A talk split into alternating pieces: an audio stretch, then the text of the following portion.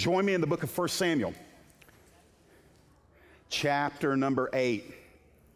If you're here for the first time on a Wednesday, we have been going through 1 Samuel, about halfway through this series. And I want to bring you a message that doesn't have a very encouraging title. It's called Shepherding Stubborn Souls. And I am not directing this at you. I promise you, it's in the Bible. We're going through different parts of uh, Samuel's life. And this is actually a pivotal passage in the entire history of Israel. This passage doesn't get preached a whole lot because it's not all that neon, it's, it's not all that astounding, it's, it just reads pretty, pretty plainly and straightforward. However, from this moment forward in Israel's history, for the next several centuries, um, they would never be the same because of what happens in this passage of Scripture. And so, as we go through it tonight, it's, it's not necessarily um, an invigorating passage, but it is kind of a sobering passage, and it'll give you and I plenty of opportunity to reflect on our own lives. In 1 Samuel chapter 8, verse number 4, the Bible says, All the elders of Israel gathered together and came to Samuel at Ramah and said to him, Behold, you are old, and your sons do not walk in your ways. Now, appoint for us a king to judge us like all the nations. But the thing displeased Samuel when they said, Give us a king to judge us. And Samuel prayed to the Lord, and the Lord said to Samuel, Obey the voice of the people in all that they say to you, for they have not rejected you, but they have rejected me from being king over them. According to all the deeds that they have done from the day I brought them up out of Egypt, even to this day, forsaking me and serving other gods, so they are also doing to you. Now then, obey their voice. Only you shall solemnly warn them and show them the ways of the king who shall reign over them. So Samuel told all the words of the Lord to the people who were asking for a king from him. He said, These will be the ways of the king who will reign over you. Now, watch this. This is the king they're going to get. God is telling them ahead of time. And he says, He will take your sons and appoint them to his chariots and to be his horsemen and to run before his chariots. And he will appoint for himself commanders of thousands and commanders of fifties, and some to plow his ground and to reap his harvest and to make his implements of war and the equipment of his chariots. He will take your daughters to be perfumers and cooks and bakers. He will take the best of your fields and vineyards and olive orchards and give them to his servants. He will take the tenth of your grain and of your vineyards and give it to his officers and to his servants. He will take your male servants and female servants and the best of your young men and your donkeys and put them to his work. He will take the tenth of your flocks, and you shall be his slaves. And in that day you will cry out because of your king, whom you've chosen for yourselves, but the Lord will not answer you in that day. But the people refused to obey the voice of Samuel.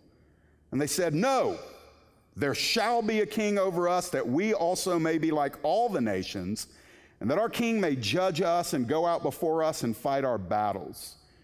And when Samuel had heard all the words of the people, he repeated them in the ears of the Lord, and the Lord said to Samuel, Obey their voice and make them a king. Samuel then said to the men of Israel, Go every man to his city. Sometimes spiritual leadership looks glamorous, and I just want to go ahead and tell you, it's usually not. Um, if you're doing it well and doing it right, it's actually really, really hard but deeply rewarding work. But every single person that sticks with it will go through a season where they recognize I'm in a season of pastoring sheep that are acting like billy goats. They're, they're stubborn, they're, they're, they're self willed, they're stiff necked. And no leader in the kingdom gets to escape from that if he's doing God's work or she's doing God's work God's way. It just, that's the way it works. Samuel was now an old man. It isn't interesting that when we study his life, he starts out as a little boy. He has this dramatic encounter with God where he's called, and then we don't hear from him again until he's in his late or mid to late 20s. And then we skip from that just in chapter 7. And now here we are, and he's already an old man. There are massive gaps that are left out of Samuel's life, but the, the testimony that we see of him is that he had an unwavering walk before the Lord. He wasn't perfect, and we're going to see some of the reason why we can say that right here in this passage, but he was steadfast. And now he's an old man. He is still ruling and judging Israel. He's still the leader, but they're entering into a season where the natives are restless. The people are not quite content with Samuel's leadership. And we're going to see the Lord do something that I want to suggest to you that he still does today. And we need to be wise about this. Sometimes God will give you what you ask in judgment to you. Sometimes the Lord will give you what you want, not as an act of kindness, but as an act of correction or judgment or discipline. And so when I see that in my Bible, I slow down in my prayer life. I think through what I am asking and seeking and knocking because sometimes when the Lord doesn't give it, sometimes it's because He doesn't want to.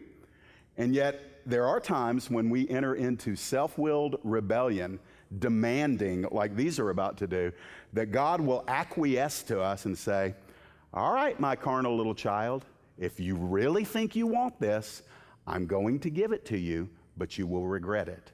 So if it happened in Israel's life and other people throughout Scripture, we need to be wise and say, let us be careful let us be sobered so that the same thing doesn't befall us. So let's look at it. We're going to talk about the desire for a lesser king. All of this is about Israel demanding a lesser king. They want a king. So, what does it look like? Where does this desire in them come from? But I'm going to note three things in the first six verses. The first is this this desire came in their season of dissatisfaction. Notice verses 1 and 2. Part of that is, speaks this way When Samuel becomes old, he makes his sons judges over Israel. So Samuel has grown up, he's gotten married, he now has adult sons, and he is an old man at this point, at least according to the comments that are made about him in the scripture. And the Bible even says that he is an old man. Now, think about this. He grew up around an old man named Eli, who also had two adult sons, whom Eli, the father, brought into ministry. So Samuel seems at least to be following or mimicking a pattern that he learned as a young boy. If you grow up in ministry, you have sons, bring your sons along with you in ministry. And so that's the context. But the people are saying, Samuel, your age is not serving you well. And they're about to tell him, and your sons aren't reflecting well on you or what we want our leaders to do. And so the people are dissatisfied, and when they become dissatisfied, they start wanting change. That's all of us. When we're not happy with the way things are going, when we're hitting our wall of impatience, we want change. We want something to give so that we might have hope of something new happening. And that's what Israel's going to demand here. So the desire comes in a season of dissatisfaction, but it also comes in their season of decline. Look at the actual objective problem in verse 3 and 4 uh, Samuel's sons did not walk in the way in his ways, but turned aside after gain. They took bribes and perverted justice. Now, this is not opinion, this is the biblical testimony. It's interesting to me that Eli, who had power and authority as the priest of Israel, had two sons that, for whatever reason, did not follow in their father's footsteps. And they used ministry, and I can say this, I believe, in this audience, to gain opportunity for sexual favors. That's what Eli's sons did. Hophni and Phinehas took advantage of the women in the tabernacle when they came to offer sacrifices. Eli's sons were different, they went for the money. And we've heard it preached to us. Every young minister gets this speech several times as he enters into ministry. Jeff, you need to watch out for power, women, and money. Those three things, they're preached and they need to be preached because uh, consistently these things trip up minister after minister down through the ages. Well, Hophni and Phinehas, they fell prey to the women. Eli's sons, Joel and I forget the other one's name, they fell prey to the desire for money. And so the people knew this, their testimony was ruined, and the people said, We don't want these guys to rule over us. Let me, let me, say something to all of us who either follow leaders or who happen to be leaders. When leaders disappoint, the followers will want change. When leaders fail to lead, the followers will want change, and sometimes they don't care if it's even hasty and unwise change. They just want something to change on the landscape. And that's what's about to happen here. Some of this falls back to Samuel. Some of it falls back to Samuel and his sons Whatever Samuel was effective in in the nation, it didn't translate well in his home. And that's another downfall of a lot of leaders. So we come to verses 5 and 6. Yes, the desire came in a season of dissatisfaction and decline, but it resulted in a season of demanding. Listen to the uncaring, unkind words of the people to Samuel Behold, you are old, and your sons do not walk in your ways. Appoint for us a king to judge us like all the nations. That's double underlined in my Bible, like all the nations. Israel fell prey to getting so dissatisfied with what God had set up, as flawed as it was, it was still the plan of God for Samuel to judge and to lead Israel. But Israel didn't like it, and they certainly didn't want to go through another generation if Samuel's son. So, Israel, the elders have gathered together, the leaders have gathered together, representing the people, and they said, I tell you what we've decided. We want you, before, Samuel wasn't even done yet, he wasn't even dead yet, he's still alive, and so they are firing him. They're saying, We want you to move on because you're old. And by the way, as much as I want to encourage young people, they often fall prey to the reality that they think, you know, you hit 40 and you're kind of irrelevant at this point. You know, they're 18, 19, and 20, and they think, you know, grandpa, that 40 year old grandpa, he needs to get out of the way. So, young people, yes, they can also fall prey to this pride. But they say to Samuel, who's much older than 40, they say, uh, yeah, you're old. Time for you to move on, and your sons, we don't want to have anything to do. We've got our own idea. We've been looking at all these pagan, non covenant, uncircumcised Philistines and pagans, and they have a king, and we really like that. We want a king too. So, in an instant, if we're discerning properly, they're saying to Samuel, the God appointed leader, we would rather have a pagan style of leadership than God's preference for leadership. And Samuel, we want you to resign and we want you to appoint your own replacement. And by the way, make him a king. Uh, God was to be the unique head king and leader of Israel. That's always been his plan. It has always been the plan of God that he would be the sovereign monarch over his chosen people. And at this point in Israel's long history, at this point, I mean, th- this wasn't you know happening a day after you know the covenant with Abraham. This is centuries into God's covenant with His people, and they are saying, "We just don't like your plan, Lord." And they're saying it, of course, to Samuel. So just stick with me here for a minute because all of this expresses and speaks to the potential for both you and I to, at various places and different points in our life, look to God and say, you know what? We don't really like your plan. We don't necessarily feel it's benefiting us. It may be that we're tired of waiting. It may be that we're working hard and not finding the results. It may be that we're getting a little tired of the turn the other cheek. We need to be humble, carry your cross mindset, you know, the kingdom way. And we're saying, you know what? We want our cake and we want to eat it too. And if we have to, Lord, we'll eat it alone. But we'd like to do things our way. Now, we never say it that way, right? Because we can't get away with saying it with our lips like that.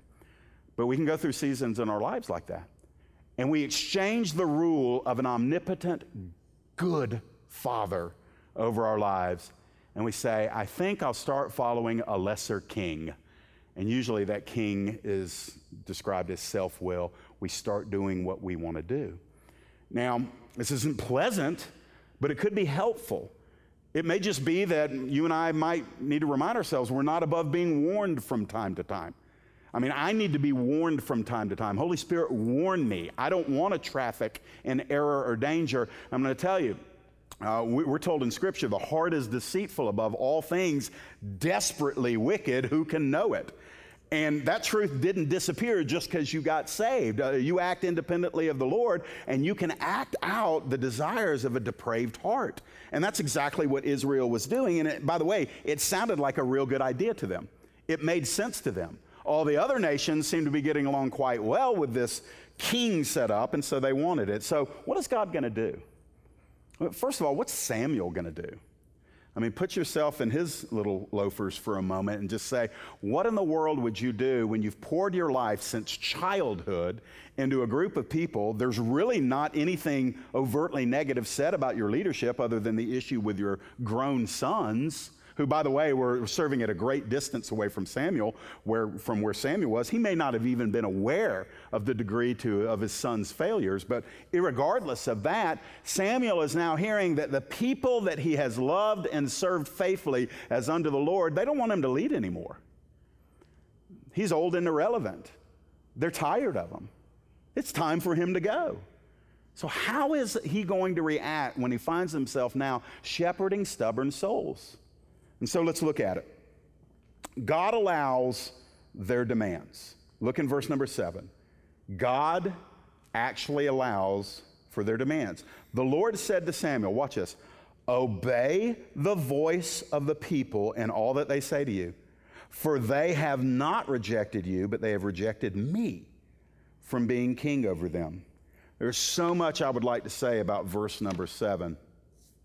First of all, I love the fact that God came in a very comforting way to Samuel who had just experienced outright rejection. And there's not a person in here that wants to sign up for the next, you know, onslaught of rejection in our lives. We've all been wounded by that. That's some of our deepest fears. I know growing up and experiencing some of that myself, it, it definitely put its mark on me. And rejection is just an awful thing to bear. And here Samuel is in what could be his twilight years, going out and, in, in a, with a great moment for the Lord in those years. And instead, they have said, We don't want you. And look at God coming in Samuel, Samuel, Samuel. My son, in essence, it's not you they're rejecting. They're going through you, but they're actually rejecting my plan. They're actually, Samuel, rejecting me. I love the tender mercy of the Father, and it's a good reminder that the scripture tells all of us that are trying to live godly in Christ Jesus that we're going to suffer persecution. We're going to suffer rejection. We're not going to be able to be received by everybody in this world. And so when that happens, I pray that our antenna will go up and we can hear the Lord saying the same thing to us My child, it's not you they're rejecting at work. My child, it's not you that they're coming against in your last church. My child, it's not you that they're resisting in the family. My child, they're not rejecting you per se, they are rejecting me and my ways. But the reality is, is Samuel still had to go through it. But interestingly, look at what the Lord says. The Lord does not say, Samuel, they've rejected me. You need to move 100 yards down the road because I'm about to burn them up. God does not do that. Look at what he says to Samuel. He says in verse 7 Samuel, I want you to obey them. I want you to obey them in all that they say to you because Samuel ultimately their problem is in their heart, and it has more to do with me, Samuel, than it does to you. Samuel told the leader to bow to the will of the people when the will of the people was leading them out of the will of God. Now, that's some complexity that a lot of times we don't think about in leadership. And maybe you don't think about in fellowship. Um, sometimes I know that we don't always agree with our leaders, whether it's in, in, the home or whether it's at work or especially in the church. We, we can believe that we have a way that we need to go, and it's not always in line with the leaders. And sometimes God will not allow you to get what you want. But if you are bound and determined to keep pressing into it at work, keep pressing into it at home, keep pressing into it at the church, the Lord does reserve the right occasionally to give us what we're asking for, even though it's not what He wants for us. And to me, that just gives me pause. I don't know how you receive that, but there could be a moment in Israel. I mean, take this moment, for, for example. There might even be in the moment where Samuel says, Okay, I'm going to get you a king, that the people say, Yes, what a great victory for us. Hallelujah. He finally saw the light. And they're completely unaware that actually they're the ones in darkness and God has allowed them to harden their heart. And so there's this issue of there's just a complexity this where God sometimes gives people what they want even though he doesn't want it. Well, go further, verses 8 and 9. God allowed not only their demands, but their derailment. Look at what he does. He gets historical with Samuel about Israel. I love the fact that, I think it's Amos chapter 3, uh, verse 7 says something to the effect of the Lord's not going to do anything except he speaks to his prophets first, or the secret of the Lord is with the prophets, and it says in another place, the secret of the Lord is with them that fear him. Sometimes God will just have a conversation with people, and here he has one with Samuel, and he says in verse 8, according to all the deeds that they have done from the day I brought them up out of Egypt, even to this day, Samuel, here's how, here's how I characterize it forsaking me, serving other gods, and Samuel, is it any wonder they're doing it to you now? And so he says again, now then, obey their voice. Uh, the leader is having a wrestling match. He senses the injustice. He knows that the people are walking away from God. He's probably processing, Samuel is, the rejection and the, the hurt and the, just the wrongness of the situation. And so, three times the Lord has to tell his servant, their leader, he has to say, You need to do this. You have to do this, Samuel. Sometimes you have to let the sheep jump the fence just to experience the terror of the wolf outside of the provided pasture. And so Samuel is being told by the Lord to allow this to happen. Now, listen, there is a temptation. I think even a couple of guys that I wrote kind of postured this, this passage this way. Well, they really had two options. They, they could follow God, but the lesser option that God was giving them was to appoint a king. I'm just going to blow that out of the water like a battleship. God was not giving them two options. They chose an option that was of their own creation. God was saying all throughout their history, I will be your God. He told them over and over again, You will not be like the other nations. Do you remember those times where he spoke to them through Moses over and over again? He would say, You're not going to be like them. Joshua, when you get into the land, don't be like them. He would say it over and over again because Israel was God's unique, special people, and he didn't want them to appear like the, the pagans in the land. And here they are saying to the Lord through Samuel, We want to be like them. And God had heard it long enough and often enough, and they backed it up with their actions of rebellion. And God just said, Samuel, just give them what they want. That's a pretty intense thing. I, and again, if you want me to explain the complexities of this, it's, it's above my pay grade. I don't know. I don't understand all of this. I'm just telling you what I read. I don't even know how to apply it fully to your life and to my life, but I can extract these basic principles. The reality is, there are times, and I, I know this sounds like a broken record, but we need to hear this. There are times where we should just really slow down when we're bound and determined that we need something to happen and God is resisting it. It might be He's resisting it because whatever we're trying to accomplish is actually not in His plan. And it takes sometimes as much, as much faith to say, I began in a direction that I shouldn't have gone, and so by faith, I'm not going to go there anymore. I'm not going to press the issue. But a lot of us, and I would put myself in that number, our, our DNA is we're a little hard headed. We thought, well, bless God, I, I started this thing. I'm going to see it through it to the end. You know, I will go down with this ship, amen. And, and we just kind of, we just stick to the path, even if it's the wrong one. And Israel was doing that. And so God never gave them the second option. And because of Israel's determination to go where God didn't want them to go, I'm just going to give you the big S word they sinned. They willfully chose rebellious sin. And so God is going to acquiesce. He's going to give them what they want, but not without a holy lecture. He's going to send Samuel to give them a, okay, I'm going to give you what you want, but. So let's look at this. God allowed them no excuses. Look in verse number nine. No excuses. He said, Samuel, you shall solemnly warn them and show them the ways of that king Show them the ways of the king who shall reign over them. So poor Samuel, he's like a little ping pong ball going back and forth between the people and God. And so Samuel goes back to the people, verse 10, tells them all the words of the Lord to those people who were asking a king from him. So here's where Samuel begins to explain to them okay, I just talked with our God, and he told me to go find you a king. But before I go find you a king, the Father wants me to tell you what kind of king you're about to get. And this is eye opening. And this is something I want us to just kind of let seep into our hearts here tonight. The Lord is very gracious. Is he sovereign? Is he omnipotent? Is he in full control? Absolutely. If, God, if there's one thing in the universe that is beyond God's control, then God isn't God. He is in control of everything. That means he has authority over everything. Sometimes he exercises that authority in allowing us to choose something that is not his will. And so this is what's about to happen, but he's actually going to tell them how messed up they're about to get as a nation. And by the way, if you study the history of Israel, everything I'm about to read to you happened over and over and over and over again, historically, repeatedly, and varying degrees of intensity. So go down with me in verses 11 through 18, and let's talk about the detriment of the lesser king. What is this going to do them? Here's what God says through Samuel These will be the ways of the king who will reign over you.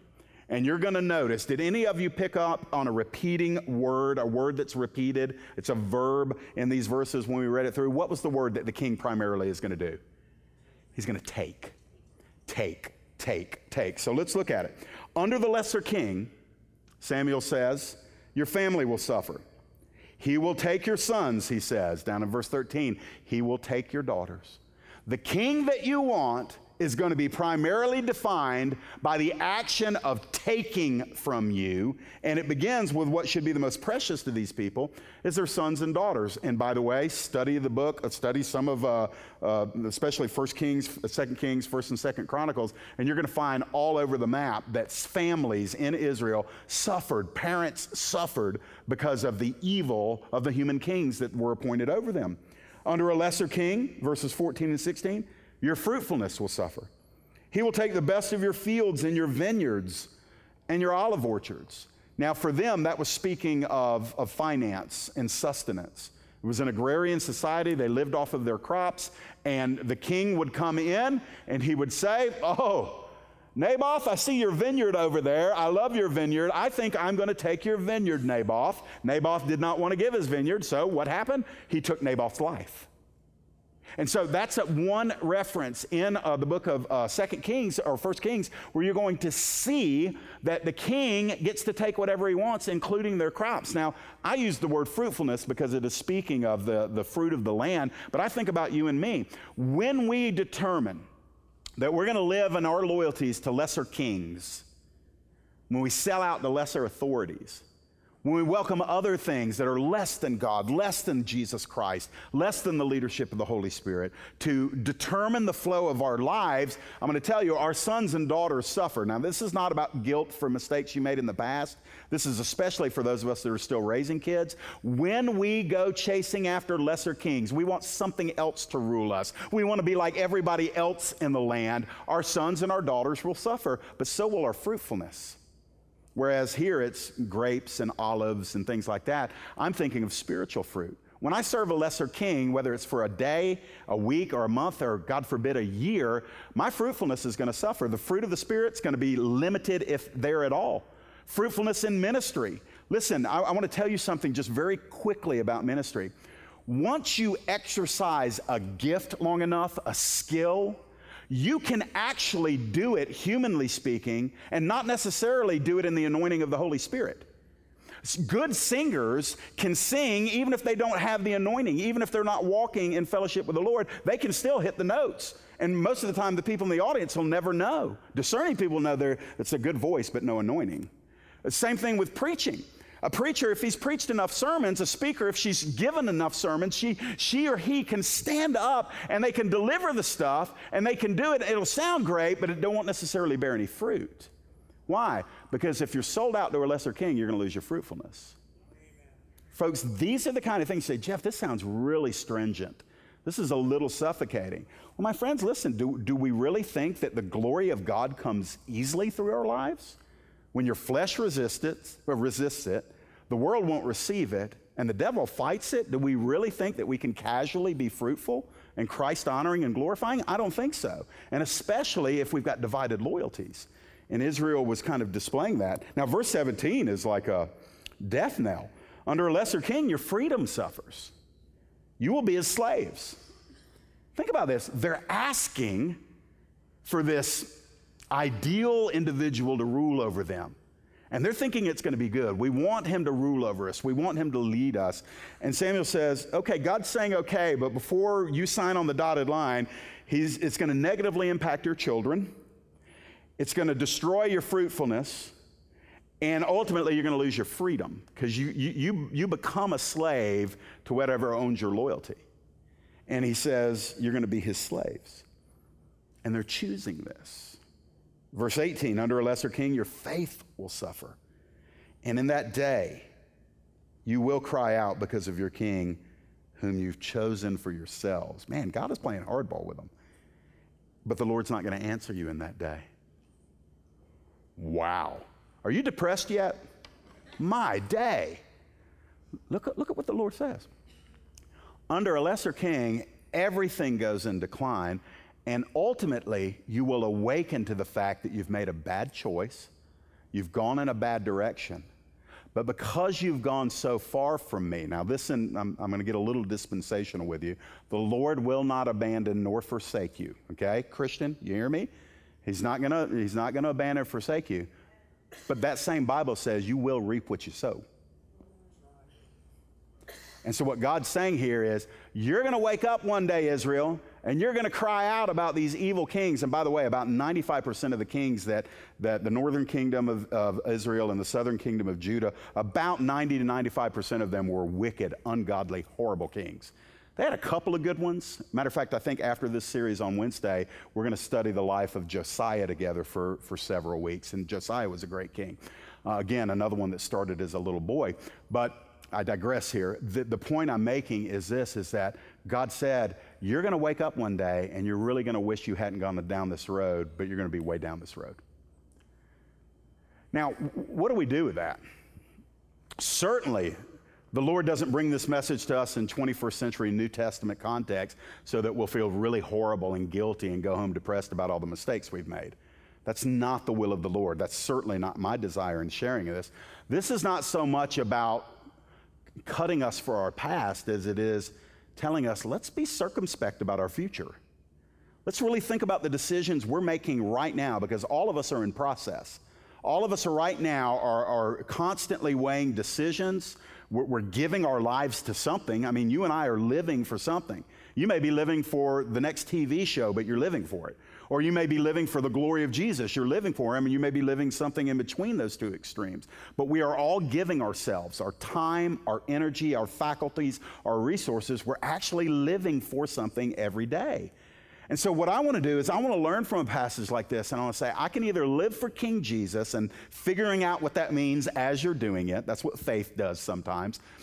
Or I can just live for the same kings that everybody else is living for. I can live for the king of money. Because, I mean, surely we're all convinced that living for money is wise because it pays off so well, because the most wealthy people in the world are the happiest, because money can buy you the deepest treasures of your heart and it and yet we still are tempted to pursue money because, by the way, one of the reasons they wanted a king was because they thought the king would bring them security that Samuel and his sons couldn't. And so we want something to give us identity and security. So whether it's money or fame or notoriety or success or pleasure, who knows, man, the list is so long, but ultimately they're lesser kings. So when I, when I read through a passage like this, I just hear Holy Spirit saying, Jeff, go ahead and run a diagnostic on your heart. I think every few months it's not a bad idea. Just take an inventory of your life, what you're doing. Go ahead and take a, an afternoon and just get quiet in the presence of the Lord, Bible open. Take a couple of hours and just say, Lord, reveal my heart to me. It belongs to you. Just show me what you see. And friends, be prepared to be a little convicted. I don't think anybody can spend a couple of hours in the presence of a holy God and not come away saying, Yeah, I, I, I need you to help me with this area of my life. And hallelujah, He's not there to scold you or condemn you, He's there to help you. Y'all following me? Okay. I, I know this is a little heavy, but um, let's, let's, let's go down to verses 19 through 22. So I actually think the people still have this glimmer of hope that they can change. So, what are they going to do? Samuel's laying out everything. He's giving them the fine print. Look at verse number 19. In this determination for a lesser king, you see truth rejected. The people refused to obey the voice of Samuel, and they said no. I mean, he couldn't have been more clear. It's very interesting that God tells Samuel three times to obey their voice. You get down in verse number 19, and they won't obey Samuel's. And Samuel's the guy who's actually trying to do the right thing, and they just said, no. Stubborn sheep. Stubborn sheep. Not every time does the leader see the right thing. Some leaders can be wrong. This is an occasion where Samuel, who had a pretty good testimony and a history of judging them wisely and in holiness, Samuel had it right, they had it wrong. God let them decide Are you going to obey my servant Samuel? And they said, No, we're not going to do it. So compromise was allowed. Verses 19 and 20, compromise was allowed. They said, No, there shall be a king over us that we also may be like all the nations. Wow. At least they were honest. They weren't playing around. They're like, Yeah, we're kind of sick of doing it this way. we want to be like the Ammonites. We love the Ammonites. Get, man, we have been waiting for the opportunity to really emulate the Girgashites and the Mennonites, or not the Mennonites, the Midianites. Not the Midianites. The Mennonites are great people the Midianites and, and you know, the, that was horrible. The, and, and so they said, just let us be like the world. What's the big deal, Brother Sammy? Let us be like the world. Unfortunately, that's still a, a, a frequent cry among people that name the name of Jesus Christ. Hey, you're too over the top, man. Loosen up. Just let us be like the world. And unfortunately, I think in this day and age, because it is the predominant cry of at least American uh, Christendom, and I won't say Christianity, a lot of pastors and leaders, they just don't want to fight it anymore. And what happens is they let the people go that way, and then they just kind of join right in with them. And I, I, know that you don't want that in your life. I know I don't want it in my life, but I, I do want to confess that we're, it, it's a potential for all of us if we don't guard our hearts. Uh, Beware ye that think you stand, lest you fall. That's in the Bible for a reason. Why? Because a lot of us think we can never fall. We're like Peter. Oh, Lord, these losers, they're gonna, they're gonna, they may run and forsake you, these guys, but not me. And Jesus had to set Peter straight. He said, Peter, you're to do it before tomorrow morning. So you get down to verse number 20 and you see that they had believed some lies. Look at this. This, is, uh, this is telling. They said, We want to be like all the nations that our king may judge us and go out before us and fight our battles. the first king, Saul, who we're going to be introduced to in a couple of weeks, colossally failed in that. Say, Jeff, what are you talking about? We want a king that'll judge and go out before us and fight our battles. What was Saul doing when Goliath was in the valley? What was he doing? He was cowering, thank you, Carol, cowering in his tent. He wasn't on the battlefield. Little scrawny teenage guy from the youth group named David comes up, bringing some cheese to his brothers, and Saul's like, This kid wants to fight? Okay, yeah, here, take my armor. You, you go out there and fight. What a king! But it's the king they chose. That's the kind of leader that they got, and it was completely different from the kind of leader that they thought they would get.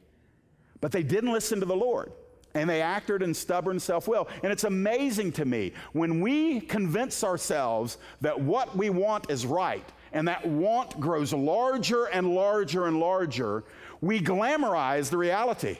We say, yeah, I mean, how can we go wrong? Our king is going to lead us in a battle. Our king's going to take care of us. This plan that I've got is going to make it happen. This is going to bring me satisfaction. This is going to make me happy. This will make me strong. This will make me secure.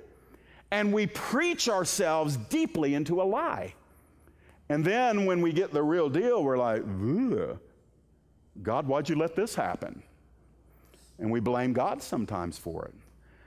And so they were committed to their lie, and at this point, God's not even fighting them on it.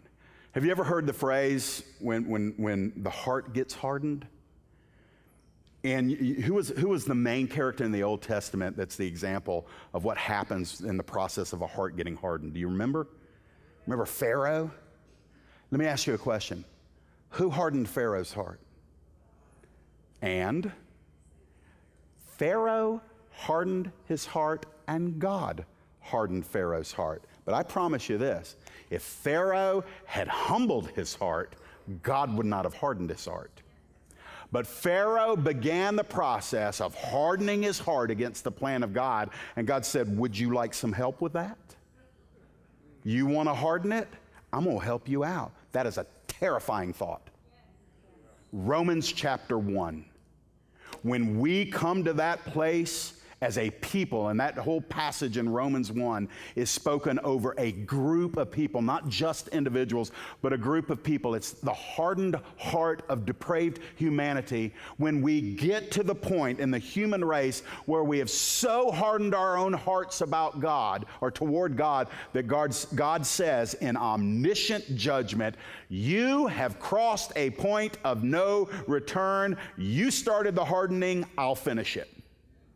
And there's no hope for a person like that. You say, well, Jeff, who are those people? Well, we don't know. We're taking the gospel to everybody. I'm going to tell you, if you ever get concerned, oh no, is that me? If you're concerned about it, it's not you. Because if you're worried that you've committed that and you sense that grief, hardened hearted people don't care. People that have so hardened their heart to the point of reprobation, they don't care that they've done it. They're not interested in it. And so don't leave here saying, oh no, I've committed the unpardonable sin. No, no, no, no. That's not what we're talking about. But what we're saying is that there are people, there are generations that invite the judgment of God by saying, and good night, I feel like Old Testament prophet fire in my bones tonight. I am not convinced that America is not perilously close to this. I am not convinced. I, you will not hear me say, no, that, that's not happening or that will never happen. Listen, I believe the power of God can break every chain. I believe that there is hope for revival. I'm praying for restoration and repentance in this nation. But if we continue to harden our hearts against God, we are not going to be the exception to the rule. God didn't spare his own covenant people, Israel, from that. God did not give Israel a free pass, in whom he had, with whom he had covenant the Abrahamic covenant. We have no covenant with God in America. God didn't make a, a, covenant with America. And if we don't repent, we could experience the same thing that Israel is experiencing here. So, verses 21 and 22, and we're done. Self is enthroned. And when Samuel had heard all the words of the people, he went and repeated them in the ears of the Lord. What a lousy job. I mean, that's just a lousy ministry right there. The end of his ministry He's got to give the bad news to the people, and then he's got to bring the, the bad news back to God. And the Lord said to Samuel, Obey their voice and make them a king. That's it. And they would never be the same.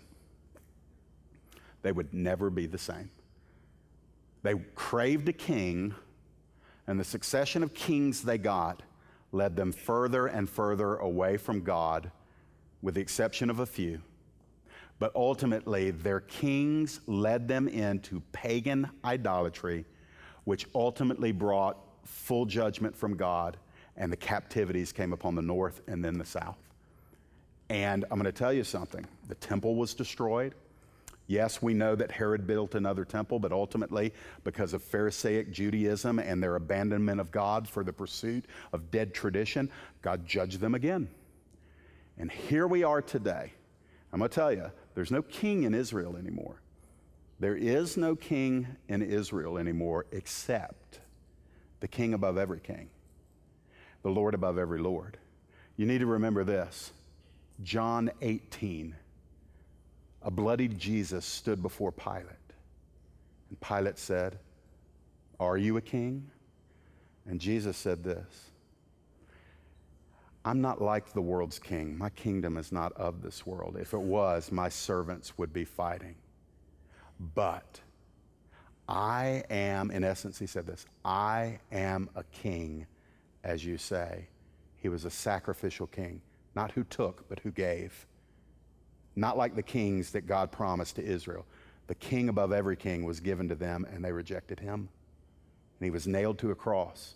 And God took that catastrophic, ultimate pinnacle moment of man's failure where they rejected the greatest king, the king of the universe, and God took even that horrible action, and as the blood flowed from the king's veins, the atonement was made for the very sins that God's seeking to bring us out of today.